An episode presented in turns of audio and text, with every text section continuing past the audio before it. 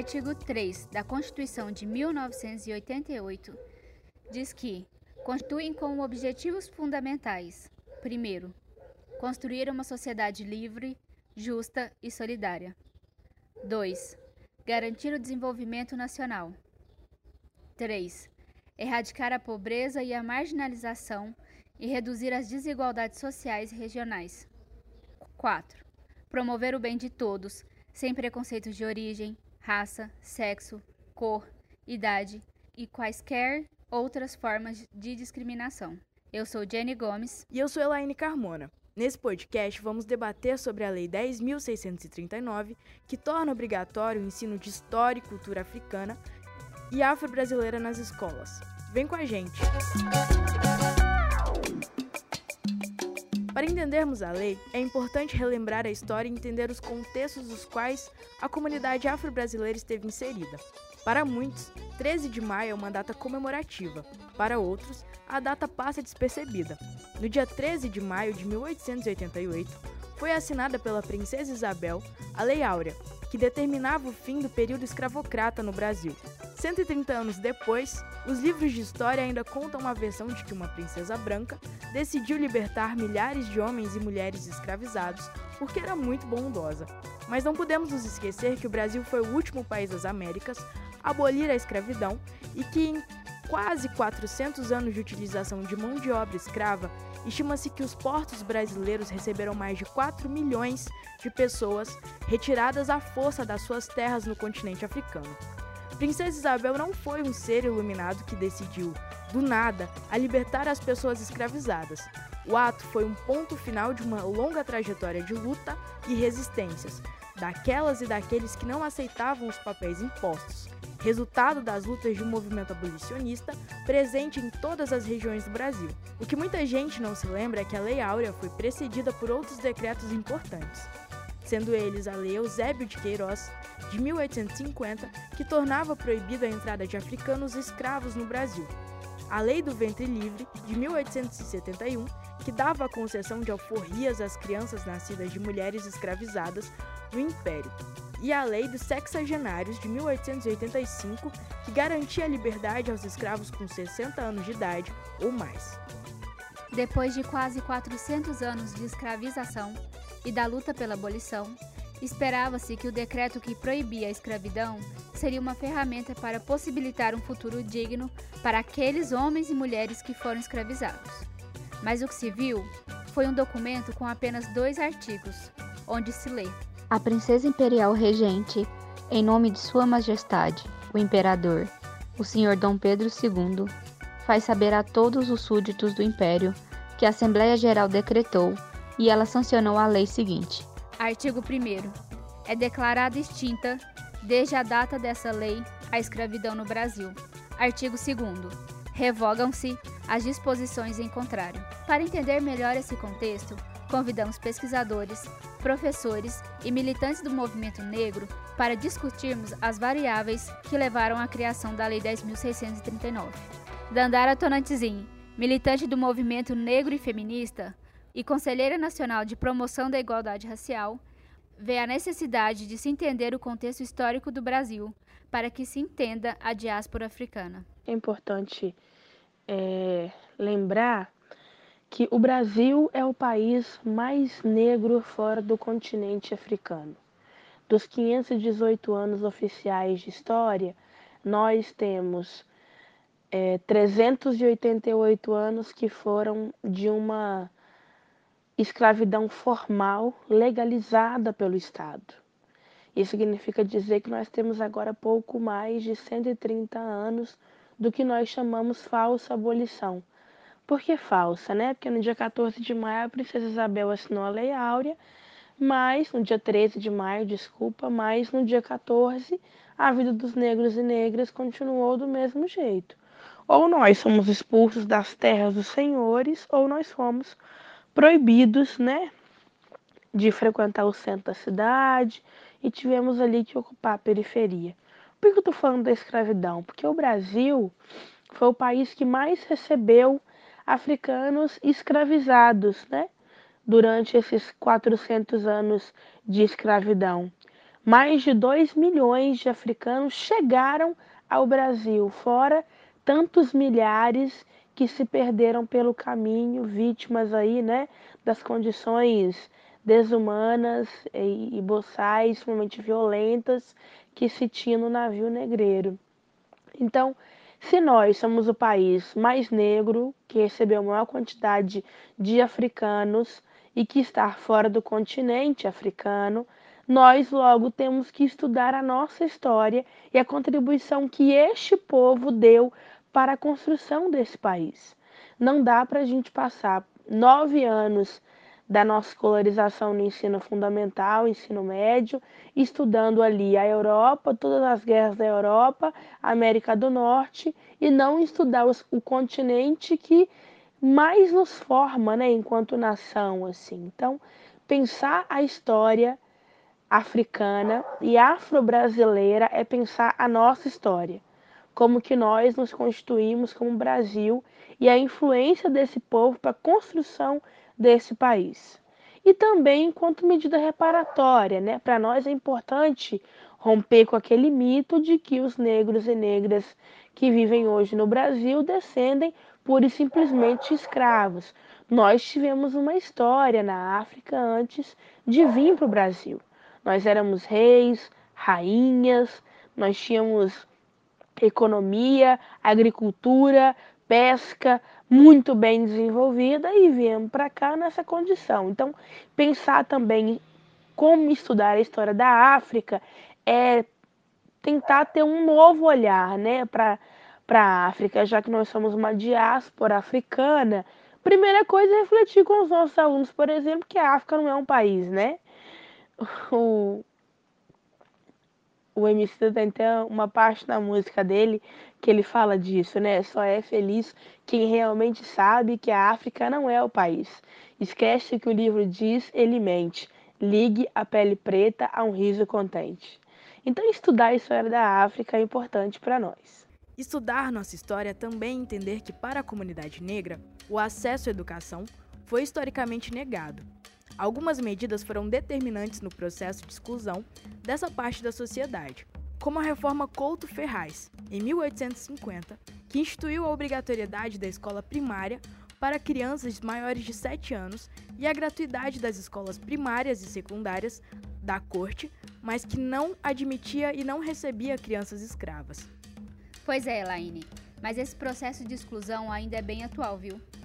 Dados mostram que apenas 0,49% dos docentes na pós-graduação são mulheres negras, o que representa em números mais ou menos 219 mulheres negras, dentro de um universo de mais de 53 mil professores e pesquisadores. Esses dados comprovam que o racismo é um problema atual e institucional e que refletem as situações sistemáticas de exclusão ou negação da negritude em diversos espaços. Esse preconceito racial e discrepância de oportunidades está presente inclusive no acesso à educação de qualidade. E vale ressaltar que, desde 1998, está previsto pela Lei 7716 que no Brasil o racismo é considerado crime.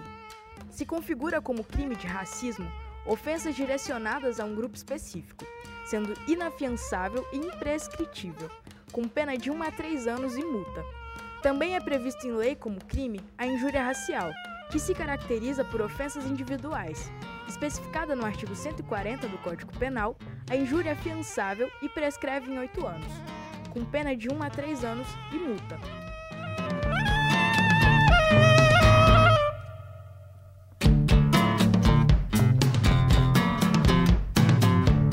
Voltando ao assunto da educação, Entendida por muitos como uma forma de reparação histórica, a Lei 10.639 foi sancionada em 2003 e estabelece a obrigatoriedade do ensino da história e da cultura africana e afro-brasileira, ressaltando a importância da cultura negra na formação da sociedade brasileira. Esta lei propõe a oferecer novas diretrizes curriculares, que, segundo o artigo 26, diz: nos estabelecimentos de ensino fundamental e médio, oficiais e particulares, torna-se obrigatório o ensino sobre a história e a cultura afro-brasileira. No parágrafo 10, fica explícito que o conteúdo programático a que se refere incluirá o estudo da história da África e dos africanos, a luta dos negros no Brasil, a cultura negra brasileira e o negro na formação da sociedade nacional, resgatando a contribuição do povo negro nas áreas social, econômica, política, que são pertinentes à história do Brasil. Já no parágrafo 20, fica claro que os conteúdos referentes à história e cultura afro-brasileira serão ministrados no âmbito de todo o currículo escolar, em especial nas áreas de educação artística, de literatura e história. Nos termos dessa lei, também fica decretada a inclusão do dia 20 de novembro no calendário escolar como Dia Nacional da Consciência Negra. A temática proposta pela Lei 10.639 deve ser inserida no cotidiano dos alunos por meio das disciplinas que compõem o currículo escolar, sobretudo nas disciplinas de História, Literatura e Artes. O intuito é que o conteúdo dessa lei seja tratado de forma transversal em todas as disciplinas do currículo escolar. Ricardo Benedito, professor do Instituto de Humanidades e Letras da Universidade da Integração Internacional da Lusofonia Afro-Brasileira e coordenador do Grupo de Pesquisa em Educação Afrocentrada, discute a necessidade da lei para a quebra da perspectiva eurocêntrica na educação. O fato de nós termos uma lei aprovada em 2003 que diz que precisa, é preciso ensinar história e cultura afro-brasileira, isso já dá a medida e a dimensão do eurocentrismo no sistema educacional brasileiro pois se a história e cultura afro-brasileira afro africana, bem como a história dos povos indígenas, já fosse ensinada nas escolas, não haveria nenhuma necessidade de uma lei como essa. Nós só precisamos de uma lei como a Lei 10.639, de uma lei como a 11.645, porque ao longo da nossa história, a história dos africanos, dos afro-brasileiros e dos indígenas ela praticamente não foi ensinada no sistema educacional brasileiro. Isso então indica e reflete o eurocentrismo desse sistema. E por eurocentrismo do sistema, nós queremos dizer que a escola preserva fundamentalmente as tradições, cultura e valores dos europeus. Isso por si só não é ruim, o problema é que esse eurocentrismo significa a exclusão de outras tradições, porque a cultura europeia, sob essa perspectiva, é vista como uma civilização melhor e superior às outras. Dito isso, é importante dizer que a lei ela é importante e ela é importante porque ela oferece um marco legal para que a história e cultura dos povos africanos e indígenas seja trabalhada nas escolas. Então, ela oferece um marco importante para isso. Vocês perceberam que o professor Ricardo citou outra lei? Bom, a Lei 11.645, promulgada em 2008, insere a obrigatoriedade do ensino da história e da cultura indígena, que vai além dos temas já trabalhados na Lei 10.639. E se vocês ainda estiverem se perguntando por que de existir essa lei, saiba que ela se constitui enquanto uma política pública distributiva. Esse tipo de política pública visa beneficiar determinados grupos em detrimento de outros. São grupos que foram historicamente excluídos, como a comunidade negra, ou que passam por algum tipo de dificuldade que carece de uma ação governamental para ser sanada. Mas para o professor Ricardo, ainda existe um problema. No entanto, é, no Brasil há uma tradição estranha de dizer que há leis que pegam e não pegam. E isso cria, e a gente também tem uma tradição no sentido de tentar, ao invés de modificar estruturas, enfrentar problemas, nós achamos que muitos desses problemas, como o fato de não ter um sistema educacional que dê conta de ensinar corretamente os afro-brasileiros e os indígenas, nós procuramos, ao invés de enfrentar esses problemas, criar leis. Então, de um lado, a lei é importante, só que de outro lado, se não for modificada a estrutura da sociedade, simplesmente é, a lei ela não vai surtir o efeito necessário. Dito de uma outra maneira, é, essa lei ela ainda não foi assumida como uma política pública, política de Estado. Quem está trabalhando para fazer essa lei vingar são os intelectuais afro-brasileiros, são os militantes dos movimentos negros, os militantes antirracistas, eles estão procurando fazer a lei vingar. Mas qualquer lei, ela não vai vingar exatamente apenas por causa das pessoas. É preciso de um compromisso de uma política de Estado que faça com que essa lei vingue. Então, isso é importante, isso é fundamental. Então, de um lado, eu diria que a lei é boa, que ela tem um papel importante. De outro lado, eu diria que há uma fragilidade, pois, por vivemos numa sociedade racista, essa lei ainda não foi assumida de fato como uma política pública para reverter os problemas que precisam ser revertidos. O professor Ricardo afirma que a lei não foi assumida de fato enquanto uma política pública, mas, de acordo com o Plano Nacional de Implementação da Lei 10.639, a política educacional deveria estabelecer novas diretrizes e práticas pedagógicas que valorizassem a cultura negra na formação do Brasil. Dessa forma, o Ministério da Educação propõe o fomento de ações como a formação continuada de educadores, a publicação de materiais didáticos e de pesquisas na temática, o estabelecimento de núcleos de estudos afro-brasileiros, os NEABs, em instituições públicas de ensino superior, o fortalecimento do programa Uniafro, a criação de fóruns estaduais e municipais de diversidade na educação, além da participação orçamentária nos programas Brasil Quilombola e Agenda Social Quilombola. Com as novas diretrizes, também deveria ser assegurado assistência a estados e municípios para implementação da lei. Para Petronília Gonçalves e Silva, relatora do parecer de diretrizes curriculares nacionais para educação étnico-racial em 2004, a importância dessa política pública é uma reparação do Estado contra as desigualdades infligidas ao povo negro, e a implementação dessa lei é essencial para a formação cidadã dos brasileiros. No entanto, já se passaram 15 anos desde que a lei foi promulgada e ainda existem vários questionamentos sobre a forma em que vem sendo aplicada nos institutos de educação. Afinal, quais são os desafios enfrentados? E quais são as barreiras que a educação para as relações étnico-raciais ainda encontram?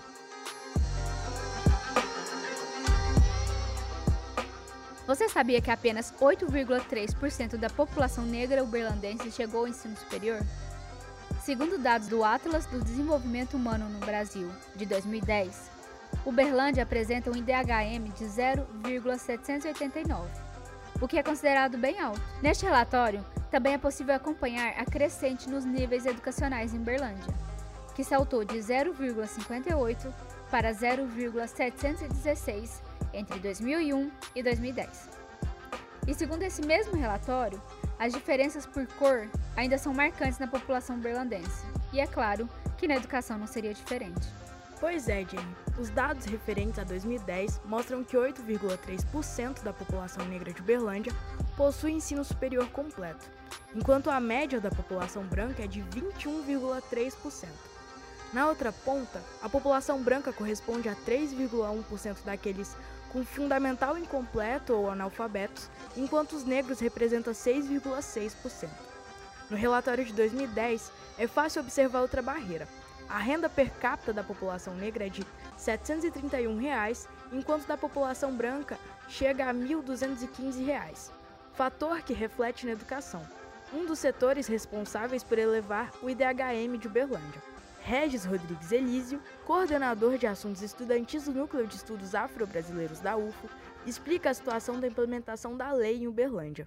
Infelizmente, aí passado 15 anos, né, desde a da aprovação, a gente percebe que não é efetivado, né, sobretudo na educação básica, né. Então, você tem ainda uma defasagem muito grande dos estudantes em relação a esses conteúdos, né. Tanto é que no ano passado houve né, uma movimentação, uma ação civil pública né, pelo promotor de justiça aqui, o Dr. Jardim Siqueira, e a condenação saiu no meio do ano passado. Essa, essa ação civil pública foi movida em 2009 é, e tramitou, tramitou, tramitou até 2017, onde saiu uma decisão que condenava tanto o Estado de Minas Gerais, né, a Secretaria Estadual de Educação, como a Secretaria Municipal de Educação, né, as escolas estaduais e municipais, pelo não cumprimento dessa legislação e dava aí às, às escolas né, e aos governos estaduais e municipal o prazo de um ano para regularizar a situação que venceu agora no meio do ano.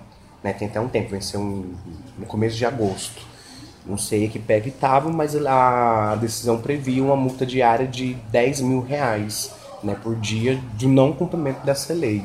Então você vê que ainda mesmo com as instituições forçando, hum, não é efetivo, né? Não se tem um ensino de educação para as relações étnico-raciais nas escolas. E é notório como os resultados da implementação da lei nas escolas têm acontecido de uma forma lenta. Seja devido à situação histórica de preconceito e da discriminação racial, ou seja por instituições de ensino, secretarias municipais e estaduais de educação que oferecem resistência à inclusão dos estudos étnicos raciais nas escolas. Em Uberlândia, por exemplo, a proposta de inclusão só se deu após a decisão vinda do Ministério Público, que, junto ao movimento negro, exigia que fosse cumprida a lei. E olha só, a ação civil pública foi homologada em 2009 e só em 2017 saiu a sentença. Para Dandara, os problemas para a implementação da lei também passa pela relação dos professores com a temática. Acho que, infelizmente, é, um dos principais desafios é o comodismo dos profissionais de educação, que não se colocam em movimento de entender a que essa educação está a serviço e qual é o verdadeiro papel na sala de aula. Eu fico muito incomodada quando a gente não faz o debate completo, transversal, em todas as disciplinas, né? Porque a Lei 10.669 não é só de uma A ou B disciplina, é de todas, ela é transversal, com enfoque claro para história, geografia, artes, mas ela é transversal. Fico preocupada quando a gente não desenvolve um trabalho ao longo de todo o ano sobre a história de África e afro-brasileira e trabalha apenas em um único mês. Para mim, ainda é mais é, doloroso quando eu percebo que a instituição não consegue enxergar nos seus estudantes o potencial de trabalhar a Lei 10.639, como, por exemplo, aqui na cidade de Berlândia, nós temos muito forte os grupos de congada. Grupos estes que estão presentes em praticamente todos os bairros e regiões da cidade. Eu moro no bairro São Jorge, aqui um grupo Estrela Guia é muito forte o congado. As crianças do congado participam desde muito pequena, né, tocando, ajudando. Então, Pensa se a escola conseguisse aproveitar as crianças do Congado para ensinar musicalidade, ritmo. Pensa se essas crianças sentissem orgulho de dizer da história do Congado na sala de aula.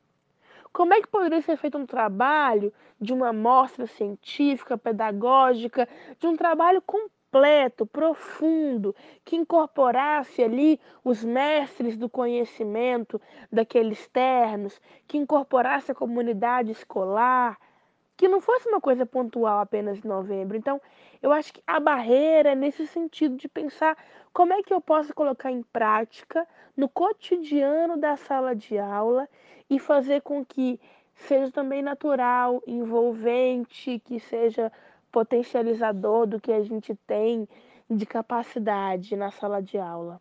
Tem algumas, algumas escolas isoladas. Tem uma escola da rede privada aqui de Uberlândia que instituiu uma disciplina. E aí, a cada 15 dias, os alunos têm uma aula sobre relações étnico-raciais. Inclusive, o NEAB aqui acaba dando uma, uma orientação, né? Lógico que a gente não pode ir lá dar aula por ser um espaço privado, mas acaba que a gente fornece material, às vezes um plano de aula. E tem o cursinho aqui da UFO, né, que é o AFIM, que é o Programa de Ações Formativas Integradas, que é o, o é, cursinho vestibular mesmo, preparatório para o vestibular, que dentro do conjunto de disciplinas obrigatórias tem também a educação para as relações étnico-raciais, que é onde se tem essa oportunidade. Mas a gente percebe ainda que são casos isolados, né? As escolas, no geral, por exemplo, hoje de manhã eu estava numa escola, estava lá no São Jorge, na Escola Estadual do Parque São Jorge. Mas é, em eventos voltados por causa da consciência negra. Então você vê que assim, ainda é muito forte essa questão do 20 de novembro. Então aí no mês de novembro tem a semana do novembro, o novembro negro. Aí as escolas fazem alguma coisinha ou outra e geralmente são coisas problemáticas assim que a gente pode estudar melhor. E não podemos deixar de falar sobre o papel das universidades enquanto formadoras de futuros professores. A UFO recebeu, né, no começo desse ano, recebeu um ofício da, do PRAT, que é uma procuradora lá de Brasília, onde ela questionava exatamente como que estava sendo feita a aplicação da 10639 e da 11645, né, que é que estende a obrigatoriedade para história e cultura indígena. E o que se percebe é que não tem, né? E aí muita gente argumenta assim, ah não, mas porque a lei 10.639 é para educação básica, mas peraí, quem forma os profissionais para atuar na educação básica é a universidade. Então automaticamente a universidade tem que fornecer esse tipo de formação para que o, o profissional tenha essa possibilidade de atuar né, na, lá no chão da escola. Mas também na escola, na, nas universidades não é. Hoje, por exemplo, aqui no curso de História, tá, que a gente passou por uma reforma curricular recente, eu não sei como ficou. Mas a gente tinha uma disciplina obrigatória no último semestre, que era de Introdução à História da África. Né, no, no oitavo período, assim, sétimo, sétimo, oitavo período. Então você vê assim, a pessoa passou por todo o curso, né? Então você viu todos os tempos históricos, você, é aquela coisa assim, né? Você está falando da história antiga, não, não, não existe África, não existe negros, né? Você está falando da, da moderna, da, da, medieval, da moderna, da contemporânea, não existe. Aí lá no fim do curso acha um espaçozinho para encaixar os, afro, os africanos, né? E os negros e afro-brasileiros. Então você vê que são ausências ainda que é, quando soma, né? Quando a gente vai somando assim a quantidade de ausência, você vê que tem um resultado desastroso assim na, na educação em geral. Cairo Mohamed é professor na Universidade Federal de Uberlândia e pesquisador da Lei 10.639. Ele conversa com a gente sobre o papel da universidade. A Universidade Federal de Uberlândia, recentemente, aprovou nos seus é, conselhos superiores a política institucional de efetivação das ações afirmativas voltadas para a implementação da Lei 10.639, que é fruto de trabalho de um grupo de professores, juntamente com a Pró-Reitoria de Graduação, que fizeram é, um estudo é, para montagem desse documento desde 2014, que agora ele foi levado aos conselhos superiores e foi aprovado. Porém, nenhuma é, ação efetiva foi criada nesse sentido. O que nós temos é, é, que nós tínhamos até um ano atrás, dois anos atrás, era a implementação de uma comissão de assessoramento que acompanhava a inserção das temáticas étnico-raciais nos currículos dos diferentes cursos. Né? Com a mudança de gestão, é, essa comissão deixou de atuar ou pelo menos não foi solicitada a atuação desses docentes que fazem parte dessa, dessa comissão de assessoramento para dar continuidade ao próprio trabalho. Mas na instituição há sim né, uma série de ações isoladas de professores, de núcleos que trabalham e abordam e inserem a temática étnico-racial nas suas disciplinas e nos currículos dos cursos nos quais, dos quais eles fazem parte, mas é, funciona como ação isolada. Por parte da instituição, a inserção de uma política voltada para a implementação da Lei 10.639 ainda é uma esperança de que seja efetivada nessa gestão, mas não temos nada ainda de fato concreto em relação a isso, a não ser a aprovação dessa política institucional nos conselhos superiores, mas não foi repassado nada ainda à comunidade acadêmica acerca do cumprimento dessa política institucional. As barreiras em relação ao cumprimento da Lei 10.639 na, na educação é, existe, né? São grandes porque é, a visão que a gente tem de currículo, a visão que a gente tem de processo educativo, ainda é muito centrado numa perspectiva eurocêntrica de um currículo imposto a nós brasileiros, principalmente por, uma, por várias correntes de pensamento europeias, e que elas acabam não valorizando a importância da, da cultura africana e afro-brasileira na nossa formação. Então, o grande desafio que, que nós temos né, nos ambientes pedagógicos é fazer valer o que consta na lei, né, trabalhando as temáticas é, étnico-raciais na educação, de forma a possibilitar uma construção pedagógica é, eficaz que vá contra, né, ou que combata o racismo, a discriminação e todas as formas de preconceito racial que infelizmente ainda atinge grande parte da população brasileira, já que os afrodescendentes, né, é, representam mais de 50% da população do país e eles estão presentes nos diferentes espaços. Então, respeito à diferença, é, a valorização das pertenças identitárias, da cultura, das formas de, de ser, de estar é, dessa população precisa ser é, não só referendada dentro do contexto da produção do conhecimento, como também respeitadas é, nos ambientes nos quais é, a educação se faz presente, seja a educação formal ou a educação não formal. Em relação à formação de professores, né, para atuação no ensino das relações étnico-raciais, a UFO tem ofertado desde 2008 não só cursos de especialização na modalidade lato senso para professores, como também formação continuada. E a Pró-Reitoria de Extensão tem um, um, papel fundamental nesse processo, que é o de apoiar e de é, não, apoiar não só financeiramente, como também apoiar essas ações no âmbito da universidade, disseminando, incentivando é, no cumprimento do, do que reza a Lei 10.639, é, abrindo caminhos para essas formações continuadas, que são dadas por diferentes professores, por diferentes núcleos dentro da instituição, e que acabam é, atingindo não só os nossos acadêmicos, os nossos professores da rede municipal e estadual, como também alguns professores da própria universidade, já que a própria pró-reitoria de graduação é, tem ofertado cursos aos professores dentro dessa temática étnico-racial. Não só da temática étnico-racial, como também da diversidade de forma geral. Então, a universidade tem feito. Poderia estar tá fazendo mais, mas ela tem feito de forma, dentro das suas limitações, é, ofertando então esses processos de capacitação profissional, não só aos seus docentes, técnicos administrativos e comunidade acadêmica em geral, como também à comunidade externa. Para Dandara, os problemas começam na formação acadêmica, a exemplo da sua graduação em pedagogia. Acho que a minha formação no curso de pedagogia foi muito aquém do que deveria.